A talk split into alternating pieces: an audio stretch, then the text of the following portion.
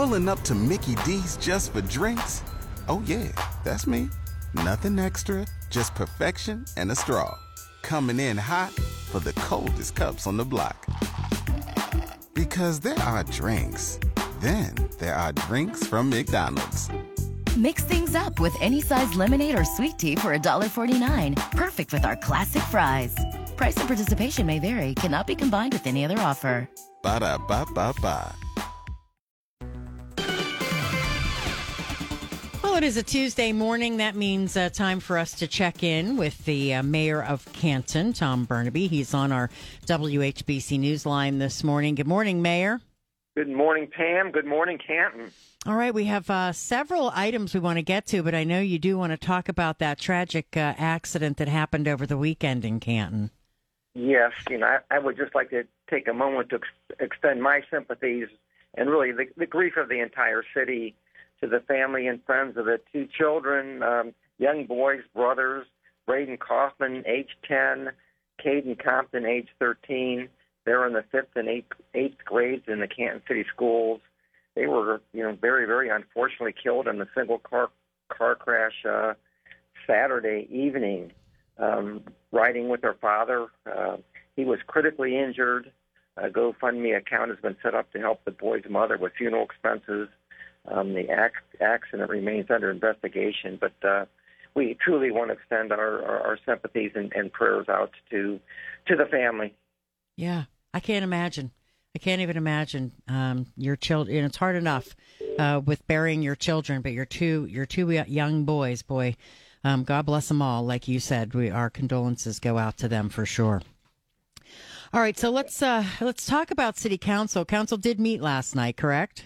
Council did meet. Um, really, they had a fairly active agenda. They passed 14 ordinances. Most, and again, as we usually talk every week, most of them are routine and/or technical in nature. Um, a couple of the high points or points of interest, at least for our listeners, um, we approved the annexation last night of the former Kmart property that's located at uh, Route 62 and Harmon Avenue Northeast. So that is being annexed into the city. Uh, the developer is working right now on plans for constructions of a Aldi's grocery store at that corner, and also for redevelopment of the old Kmart building. So we welcome them into the city. Also, um, there was some work happening. The city council approving additional construction for some other things as well. Yeah, I think this is of interest. Uh, this is ongoing. Lots and lots of work being performed by ODOT, of course, on Route 62 um, just you know multiple projects. But one of the projects that we have followed and was involved in uh, legislation last night was to approve additional construction oversight, engineering oversight work, and that's the ongoing construction of the Route 62 uh, entrance, the rear entrance into Amazon, or actually will become the main entrance for truck traffic and so forth. Uh, that's from Route 62 onto the old or existing Rebar Avenue into the rear end or part of the uh, Amazon facility. That's located, you know, several hundred feet west of the sheriff's office uh, and jail exit. Um, this is an ODOT design project. To my understanding, you that that rebar portion of the of the street is constructed uh, back into Amazon. They have to still, you know, connect that into Route 62. Uh, but this is a ODOT design project. Um, the city pays nothing at all, uh, but we are involved in the construction oversight and get reimbursed for it by the developer. And so the Amazon developer is paying for the entire private road, which will become a public road. And that's a $2.2 million project. So that hopefully is coming or getting close to an end. Yeah. You, back to the Aldi thing. I just want, I didn't even think about it, but do we have any idea when that Aldi's is going to actually be built? No, I have to do some checking, and okay. I will do some checking and uh, get back to us back back to everybody next week. Okay, that sounds good. Sounds good. Yep. Also, yep. Uh, the the work with Kirby Avenue Northeast and uh, Route 62. Yep, that's another one, and again, that is a little bit further east of the rebar project. Um, and again, this is one I think that's been talked about and needs to be talked about some more into the future. But again, an ODOT safety project. Um, I do not think it's directly related to the Amazon construction, although traffic anticipated uh, upgrades of traffic may be affecting this decision, but they are uh, constructing it at Kirby Avenue and Route 62. They are constructing it in such a manner as it will prevent anyone driving on Kirby Avenue, either north or south, from making a left-hand turn onto Route 62 or going straight across. Um, traffic on Kirby is going to be required to turn right only, and then the people, uh, drivers who desire to go in the opposite direction are going to have to go down the road, either east or west, to a designated turnaround point, and so they're going to have to construct, uh, you know, additional turnaround and probably additional lane of traffic for safety purposes to make that U-turn safe.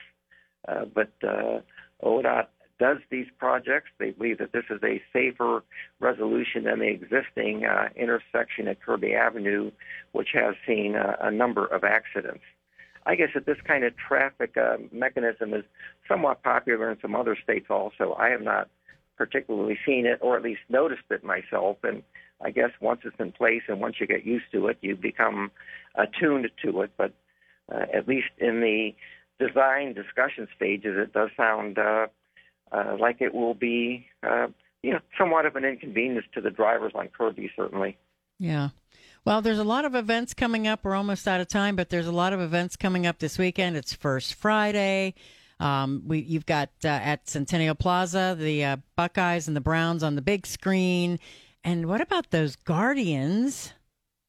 Guardians are great, and I, I just have to take an extra moment. Saturday, uh, in addition to everything else there, it's the third annual Police Canine 5K, 5K run. Bring your dogs. It's a great event. All proceeds go to the Police Canine Association. And Saturday night, and this is an important one, Putts and Pints for a Purpose. Centennial Plaza from 5 to 9 will be transformed into a putt-putt course and uh, there'll be food provided by Jerseys, uh, music, silent auction, and all of the proceeds of this go to support the families of Gigi's Playhouse. And uh, that's the purpose of which is to empower individuals with Down syndrome to achieve the best of all. So we urge everyone to get out there and support that great fundraiser. So again, the Browns on Sunday. Go Kenny Pickett. yeah, yeah, you have a Kenny Pickett jersey, don't you? I do. I know, I know. well, it'll be a lot of fun. It should be. I'm looking forward to the Guardians this weekend too, and hopefully next uh, Tuesday we'll be talking about how they're going to whoop the Yankees. Right?